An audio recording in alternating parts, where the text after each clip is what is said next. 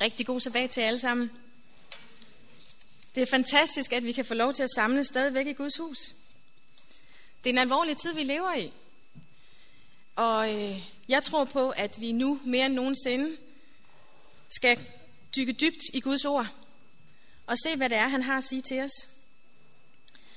Og derfor kunne jeg godt tænke mig, at vi starter med at slå op til Hebræerbrevets det fjerde kapitel, og vi sammen læser de sidste vers i det kapitel. Hebræerbrevets det fjerde kapitel, og vers 12 og 13. Der står der, For Guds ord er levende og virksomt, og skarpere end noget tvægget svær. Det trænger igennem, så det skiller sjæl fra ånd og marv fra ben, og er dommer over hjertets tanker og meninger. Ingen skabning kan være usynlig for ham. Alt ligger blottet og åbent for hans øjne, og ham står vi til regnskab Grunden til at starte med de vers, det er fordi Guds ord har nogle gange en tendens til at stikke os i hjertet. Og det er meningen, at det skal det. For Guds ord er skarpere end noget tvækket svær. Og når det skiller sjæl fra ånd og marv fra ben, så er det ikke altid en rar proces. Men resultatet er fantastisk. Og derfor, hvis der er nogle ting i dag, som kommer frem, som stikker i hjertet, og som måske gør ondt, i stedet for at tro, at det er mig, der står og fordømmer, for det gør jeg på ingen måde. Jeg har ikke nogen større grund til at stå heroppe end nogen andre. Så lad os gå til Guds ord og til Gud med det. Og lad ham vise os, hvad det er, der stikker, og hvorfor det stikker. Og om der er noget, der skal gøres anderledes. Lad os holde en kort bøn, før vi går videre. Kære himmelske far, vi kommer frem for dig endnu en gang, og takker dig for, at vi kan komme dig nær i bøn. Takker dig for, at vi kan mødes i dit hus for at tilbede dig. Kære far, jeg beder om, at du må være nær os alle sammen nu. Vil du være her til stede og fylde os med din ånd? Vil du være her og velsigne os, så vi kan se, at det er dig, der taler til os ud fra dit ord? At du har noget at fortælle os alle sammen hver især? At det er dig, der taler, og vil du skjule mig bag dig? Vil du sørge for, at der ikke er noget, der distraherer os?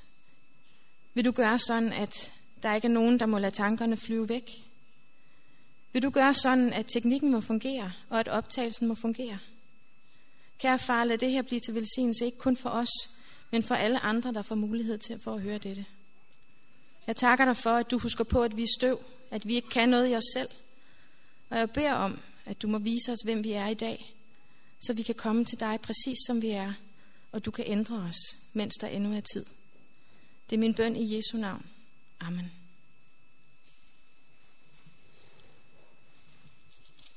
Nu hvor vi er i Hebræerbrevet, så lad os dreje en side tilbage til kapitel 3. Og der har vi vores skriftlæsning, som er hentet fra Hebræerbrevets det 3. kapitel og vers 12-14. Og der starter det til med at sige, se til brødre, og der kunne lige så godt også stå søstre, for det er ikke kun til mændene, der taler om her, det er til os alle sammen. At der aldrig i nogen af jer skal være et ondt, vantro hjerte. Jeg kiggede lidt på, hvad det her ondt, det betyder. Og det kan både betyde, at du har et, dyb, et sygt hjerte, altså et dårligt hjerte, men det kan også betyde i åndelig forstand, at det er Satan, der har dit hjerte.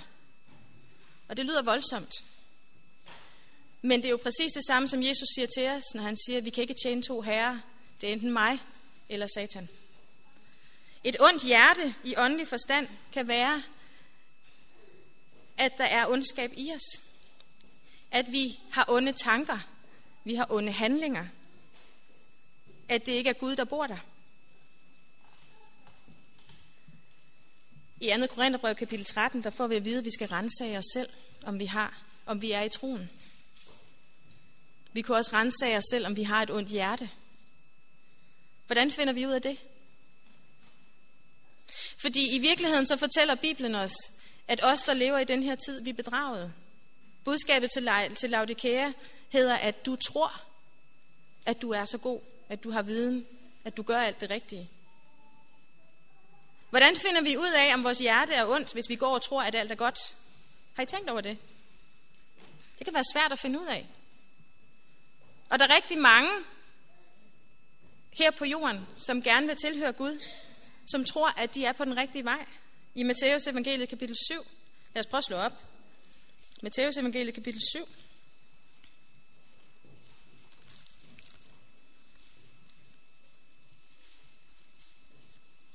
Der står der i vers 13 og 14. Gå ind ad den snævre port, for vid er den port, og bred er den vej, der fører til fortabelsen, og der er mange, der går ind ad den. Når der står, der er mange, så er det ikke kun få, så er det mange, så er det flertallet.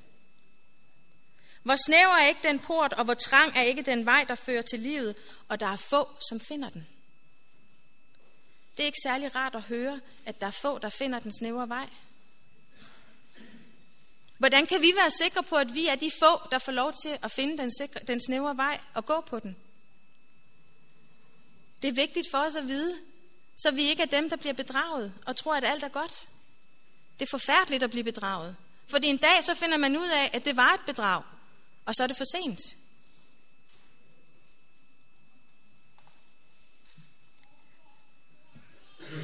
Jeg har lidt forskellige bøger med i dag.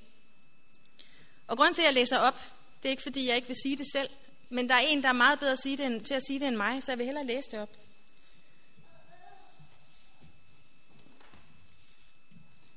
Det her det er en gammeldags iPad.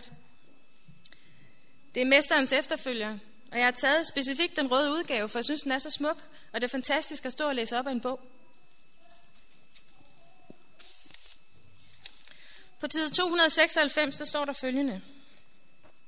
Lad blot dem, der føler sig tilbøjelige til at hæve det deres egen fromhed. Se ind i Guds lovs spejl. Når de ser dens vidtrækkende krav og forstår, hvordan den grænsker hjertets tanker og hensigter, vil de ikke mere prale af syndfrihed. Au. Hvis vi siger, at vi ikke har synd, siger Johannes, som ikke skiller sig ud fra brødrene, så bedrager vi os selv, og sandheden er ikke i os. Hvis vi siger, at vi ikke har syndet, så gør vi ham til en løgner, og hans ord er ikke i os. Hvis vi bekender vores synder, er han trofast og retfærdig, så han tilgiver os vores synder og renser os fra al uretfærdighed. Det er en rigtig, rigtig vigtig sætning at have med i sit liv. Der findes nogen, der regner sig for hellige. De erklærer, at de helt tilhører Herren og hævder at være berettiget til Guds forjættelser, Guds velsignelser. Skønt de nægter at vise lydighed mod hans bud. Disse lovens overtrædere gør krav på alt det, der er lovet Guds børn. Det kunne godt være dem, der vandrer på den brede vej, der taler om her. Men dette er en anmæselse fra deres side. For Johannes siger os, at den sande kærlighed til Gud viser vi i lydighed mod hans bud. Sand kærlighed til Gud handler altså om lydighed. Det er ikke nok teoretisk at tro på sandheden, at give sig ud for at tro på Kristus. At tro, at Jesus ikke er en bedrager. At Bibelens religion er ikke en snedig opfundet fabel, og den, der siger, jeg kender ham og ikke holder hans bud, skrev Johannes, han er en løgner, og i ham er sandheden ikke. Men den, der holder hans ord, i ham er sandelig Guds kærlighed blevet fuldkommet. Derpå kender vi, at vi er i ham. Det er et tegn på, om vi er på den rigtige vej, om vi har kærlighed til Gud, om vi har kærlighed til hans bud, og om vi ønsker at holde dem. Ikke bare fem af dem, eller tre af dem, eller ni af dem. Johannes lærte ikke, at frelsen skulle tjenes gennem lydighed, men at lydigheden skulle være troens og kærlighedens frugt. Og den er endnu vigtigere. Lydighed har frugt, der bærer, med, der bærer frugt med sig. Og kærlighed til Gud, det er troens, troens, der står her, Johannes lærte ikke, at frelsen skulle fortjenes gennem lydighed, men at lydigheden skulle være troens og kærlighedens frugt. Så lydighed er en frugt af tro og kærlighed til Gud. I ved, at han åbenbaredes for at skulle bære synden, sagde han. Og der er ikke synd i ham. En hver, der bliver i ham, altså i Kristus, synder ikke. En hver, der synder, har hverken set eller kendt ham. Hvis vi bliver i Kristus, hvis Guds kærlighed bor i hjertet, vil vores følelser, vores tanker og vores handlinger være i overensstemmelse med Guds vilje. Er I klar over, hvor fantastisk det er? Vores følelser kan være forkerte. Men hvis vi underlægger dem under Gud, så bliver de rigtige. Vores tanker kan være forkerte i os selv, men giver vi Gud lov, så bliver de rigtige. Vores handlinger, som vi ofte griber fat i og tænker, jeg må nok lade være med det, jeg skal også lade være med det, jeg skal også lade være med det. Åh, oh, nu gjorde jeg det igen. Vores handlinger, hvis vi lægger dem ind under Gud, så bliver de rigtige. Det helliggjorte hjerte er i overensstemmelse med Guds lovs forskrifter. Når vi lægger vores vilje ind under Gud, så er vi i overensstemmelse med Guds lov og de forskrifter, der er. Wow.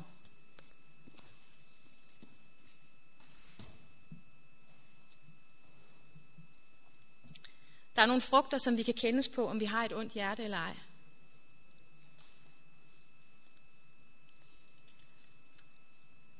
Det næste, Paulus går videre til at skrive i Hebræerne, det er et vantro hjerte. Hvad vil det sige at have et vantro hjerte? Det er at tvivle på Guds ord. Det er satans vej at tvivle på Guds ord. Var det ikke Satan, der sagde til Eva, har Gud virkelig sagt? Han lagde ud med at tvivle på Guds ord, og få hende til at tvivle på Guds ord. Og hvad så med os i dag? Tvivler vi på Guds ord? Nej, nej, jeg tror på Jesus. Tror vi også på, at Guds ord fortæller os, hvad vi skal spise? Tror vi på, at han gider blande sig i det? Tror vi på, at det er rigtigt, når Gud fortæller os, hvordan vi skal gå klædt? Tror vi på, at det er rigtigt, hvad Gud siger, når han siger, at han skabte jorden? Tror vi på, og nu kommer vi til en rigtig slem en, og nu siger jeg undskyld på forhånd til dem, der er med på Periscope, fordi den bliver sikkert kottet nu. Men tror vi på, at det er rigtigt, når Bibelen siger, når Gud siger til os, at pavemagten får sin magt direkte fra Satan? Tror vi på, det rigtigt? Tror vi på de tre engles budskaber, at der vil komme en dom? Eller er det bare sådan lidt ubehageligt, så det kan vi godt sådan lige skubbe i baggrunden? Tror vi på, at Gud han fortæller, hvem han vil have til at være leder af sin kirke? Tror vi på de ting, som griber ind i vores følelser, i vores tanker og hvad vi mener omkring verden? Lad os prøve at læse lidt videre i Hebræerbrevet. Vi skal til vers 15. Nej, vi tager lige vers 14 med. Kapitel 3. I Hebræerbrevet kapitel 3 og vers 14, der står der, for vi har del i Kristus, hvis vi indtil det sidste holder urokkeligt fast ved den tillid, vi havde fra begyndelsen. Når det hedder, om I dog i dag ville lytte til ham. Gør ikke jeres hårde, hjerter hårde som ved oprøret. Og hvem var det så, der havde hørt ham og alligevel gjorde oprør? Var det ikke alle dem, der anførte, at Moses var vandret ud fra Ægypten? Og hvem var det, han harmedes på i 40 år? Var det ikke dem, der syndede, og hvis lig kom til at ligge i ørkenen? Og hvem galt det, når han svor, at de ikke skulle komme ind til hans hvile, om ikke dem, der havde været ulydige? I vers 19 står der, vi ser altså, at det var på grund af deres vantro, at de ikke kunne komme derind. Første gang, da israelitterne skulle ind i det forjættede land, der kom de ikke ind på grund af vantro. Er der nogle ting i dit liv, nogle vantro spørgsmål, som gør, at du ikke kan komme ind? Har du tænkt over det? Hvilken vej vandrer vi på? Synes vi, at alt er fantastisk, ligesom Laudikea gør? Eller tænker vi nogle gange over, om jeg er der, hvor jeg skal være? Hvad er det for nogle ting, der gør, at vi kan tvivle på Guds ord? Og hvad er resultatet af at tvivle på Gud? Jeg læser videre.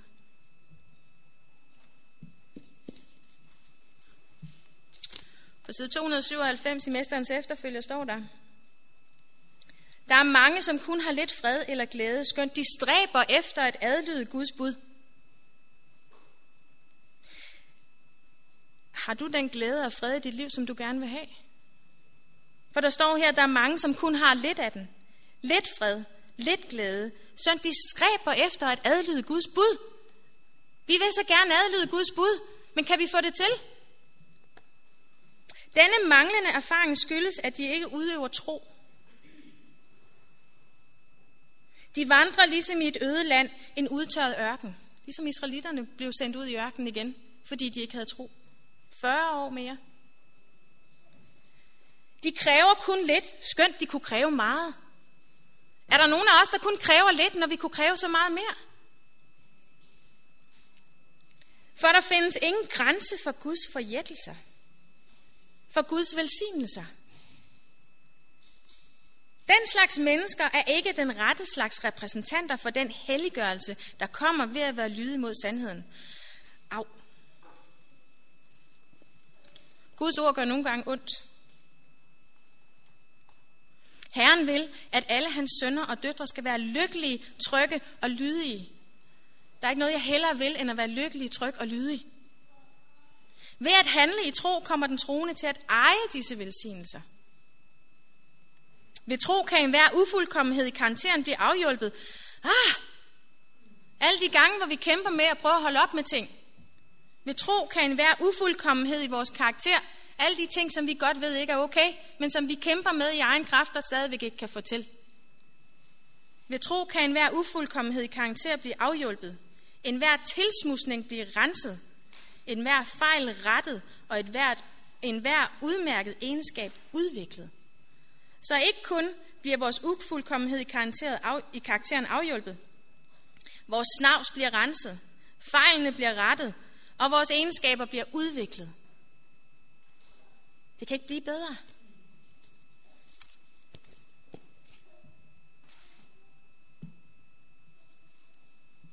Det er jo i virkeligheden det, vi alle sammen ønsker, er det ikke det? Det er derfor, vi er her. Det er derfor, vi holder os til Gud.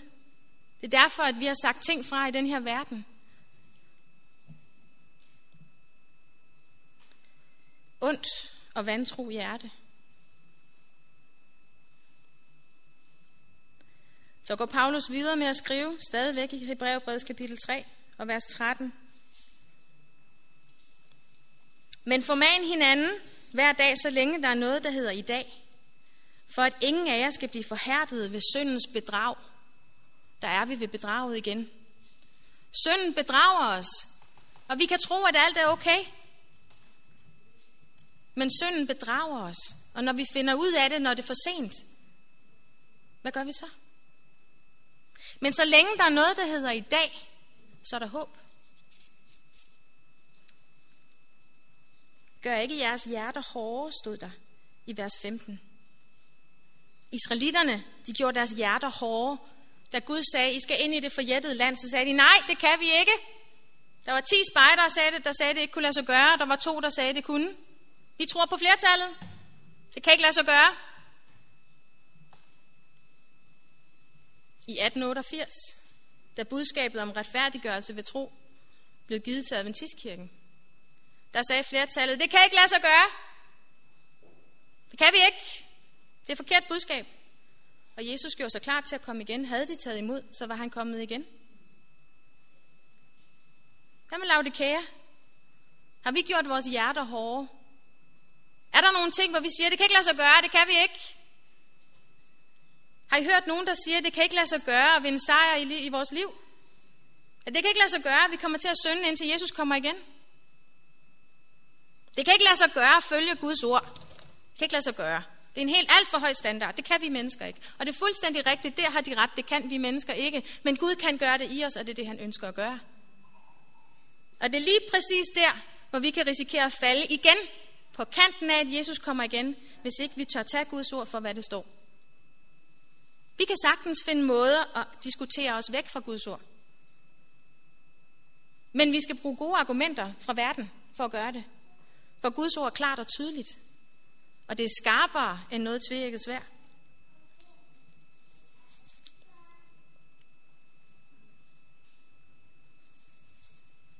Vi i Laudikea, vi har det med at lukke ørerne og øjnene. Vi kan godt lide at høre gode budskaber om frelsesvidshed. At vi er frelst, bare vi tager imod Jesus. Vi tror ikke særlig meget på de tre engles budskaber mere. Babylon, det er sådan noget, der er blevet en del af os. Det er noget ondskab i os, som sådan på en eller anden måde skal sådan forduftes og renses ud. Det er slet ikke det budskab, som Gud han siger, det er. Vi bortforklarer Guds ord, så det passer til vores egen syndige tilstand. Igen den her med, det kan ikke lade sig gøre, så vi må tage Gud ned på vores stadie, i stedet for at han ønsker at løfte os op. Vi kan heller ikke lide den tredje engels budskab, hvis vi skal være helt ærlige. Fordi der er sådan noget om bål og brand, og det er ubehageligt. Det er ikke rart at skulle sige til folk. Men hvis vi bare vil se Guds ord for, hvad det i virkeligheden er, i stedet for at læse det med vores syndige briller, så kan vi se, hvilken fantastisk budskab det er, Gud har til os i de sidste tider nu. Hvis ikke det var for de tre engles budskaber, så var der ikke noget håb for nogen af os. Det er fantastisk. Jeg kunne godt tænke mig at læse noget fra en anden bog.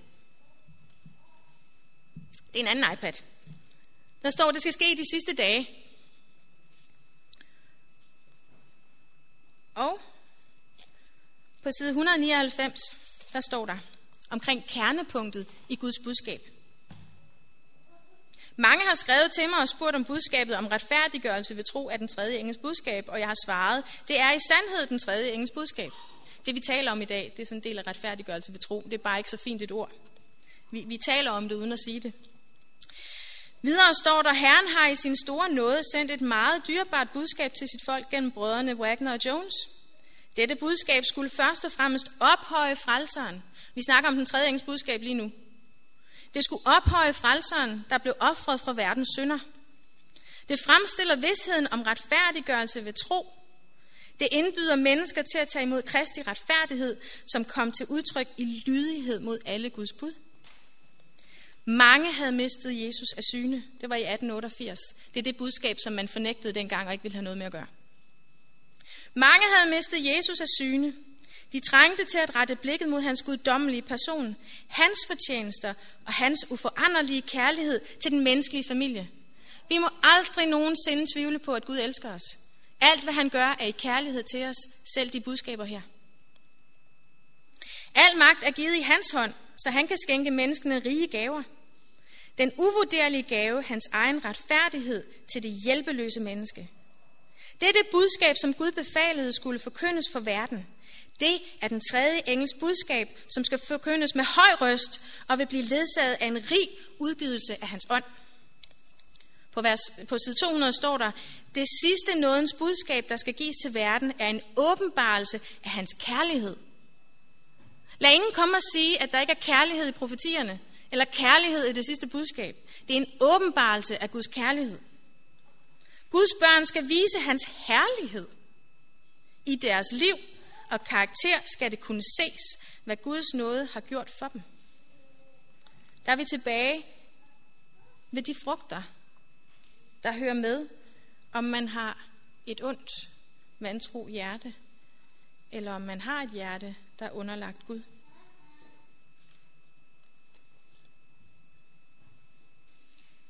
I dag, så lever vi i en tid, mens der stadigvæk er i dag, står der i Hebræerne. Der lever vi i en tid, hvor love bliver indstiftet. Og jeg ved ikke, om I har fulgt med i de sidste par uger, men der har man her i Danmark lavet en lov, der handler om, at folk, der taler hadske budskaber, hadske prædikanter, det er så lige i øjeblikket rettet mod muslimerne, men, men der er ingen tvivl om, det bliver jo rettet mod os. Så hvis du taler imod noget, som kan forbindes eller, eller, eller handle om, om noget, hvor du taler dårligt om andre, så er det et hadsk budskab. Folk, der kommer uden for Europa, de bliver ikke lukket ind. Folk, der er i Europa, det er nogle af os, der er her i forvejen. Vi kommer så på en, en, en liste, hvor man sådan ligesom holder øje med dem. Gør jeg klar til at komme på listen, venner, hvis I vil tale Guds ord?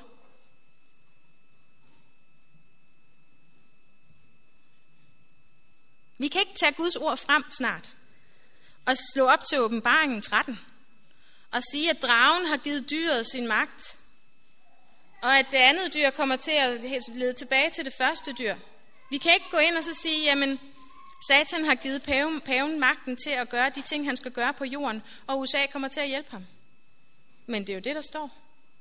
Og bare for at sige det, så kan jeg komme på listen. Og det har jeg ikke nogen bekymring om at komme på den liste. For jeg ved, at Gud har styr på mit liv. Og vi skal ikke være bange. Vi har et budskab at give til verden, og var det ikke for det budskab, så var der ikke grund til, at vi var her.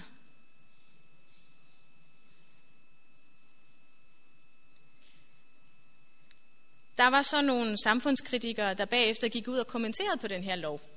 Og sagde, at det var lige i overkanten og lidt, det var lidt for stramt. Så var der en fra, et, fra Dansk Folkeparti, der gik ud og sagde, at det er ikke ytringsfriheden, vi begrænser, det er religionsfriheden. Er der nogen af jer, der bliver bare en lille smule nervøse, når I hører det? Jeg synes, det er ubehageligt. Og alligevel så ved jeg, at Jesus kommer snart, så det er fantastisk. Men det, jeg synes, der er ubehageligt, det er, at vi sover. En ting er, at vi selv synes, vi har grebet det i vores liv. Og den, der står, skal se til, at han ikke falder, så det skal vi passe på med. Men hvad med alle dem, der ikke har set det endnu? Hvad med alle de andre? For det første inden for vores egne rækker, men hvad så med alle dem ude på den anden side af gaden? Jeg kan ikke gå og hygge mig med og synes, det er fantastisk, at Jesus kommer snart igen, fordi jeg ser de her ting ske. Vi har en opgave. Vi skal advare om, hvad der foregår.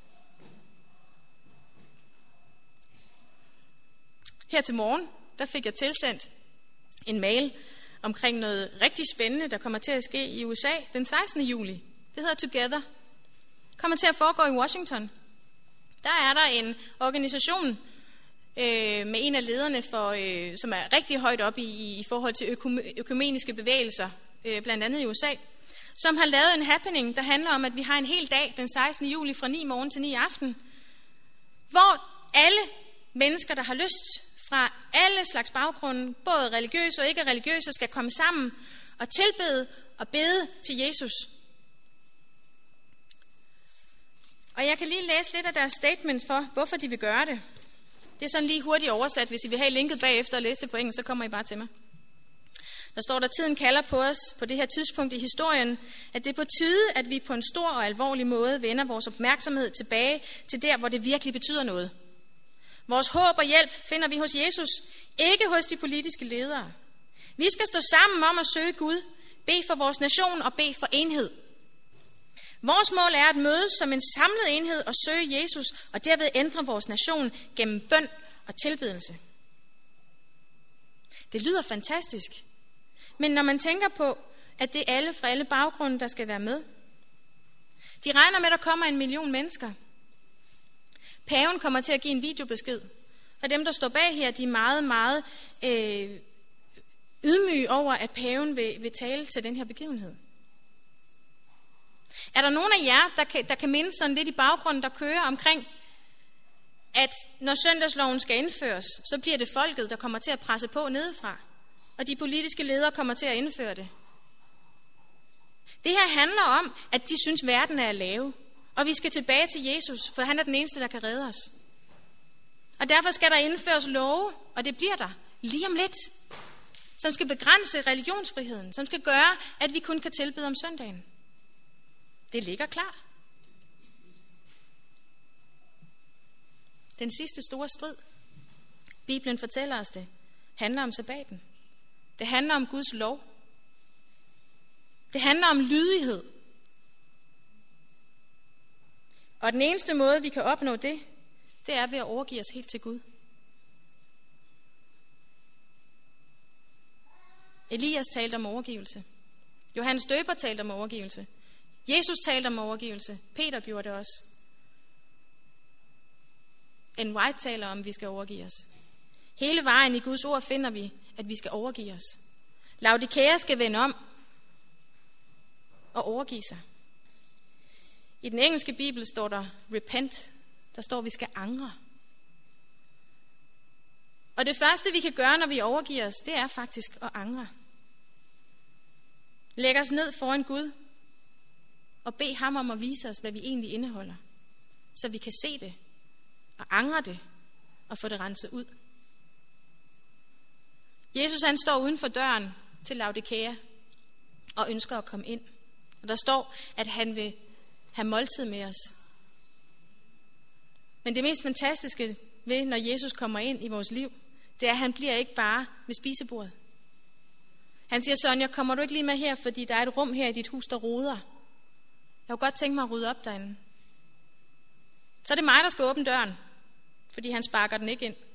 Jeg skal give ham lov til at rydde op i mit liv. Jeg skal give ham lov til at komme ind.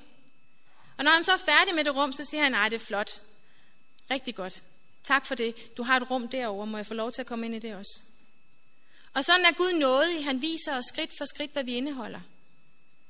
Og han giver os hele tiden lov til at give det over til ham. Han presser ikke på.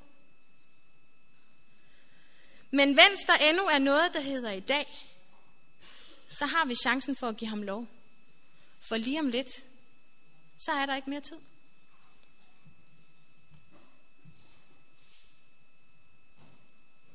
Jeg kan godt lide illustrationer.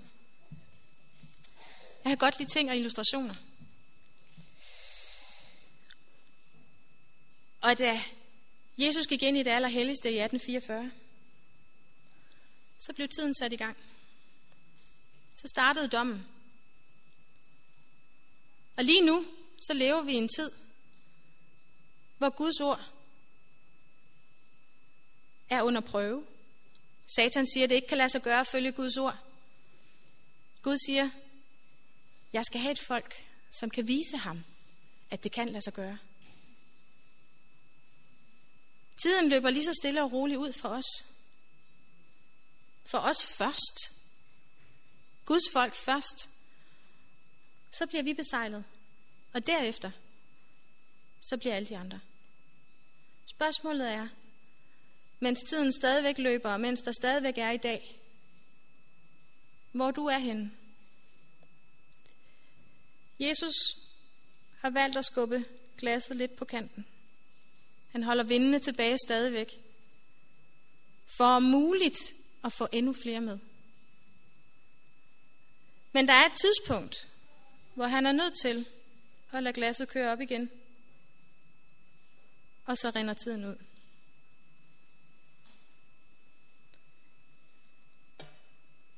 Hvor er du henne i dag?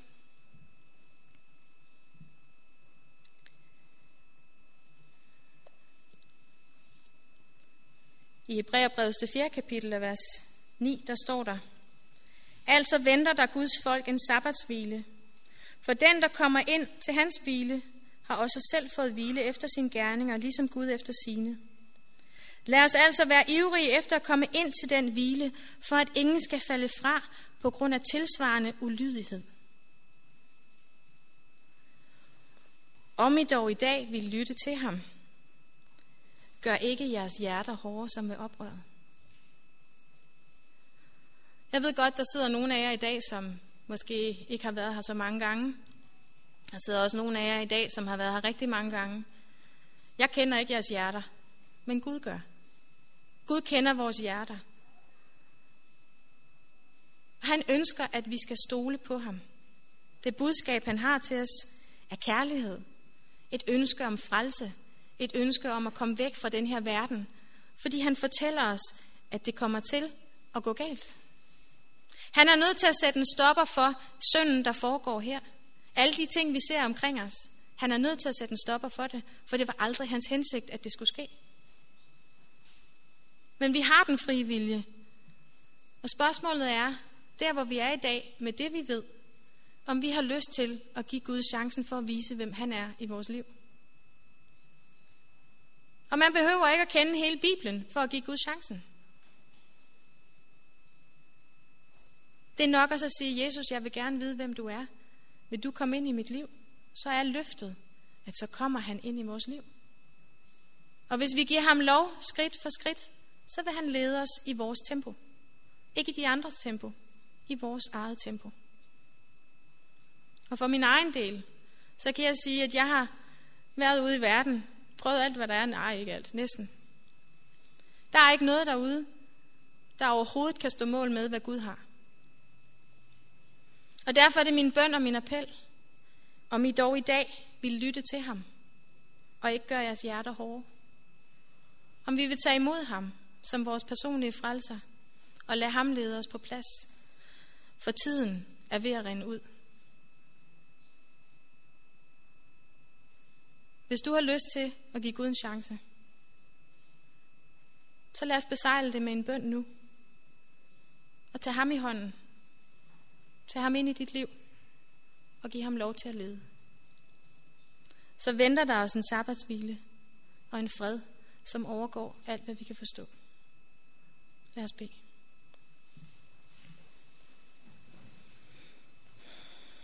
Kære himmelske far, jeg takker dig for dit ord.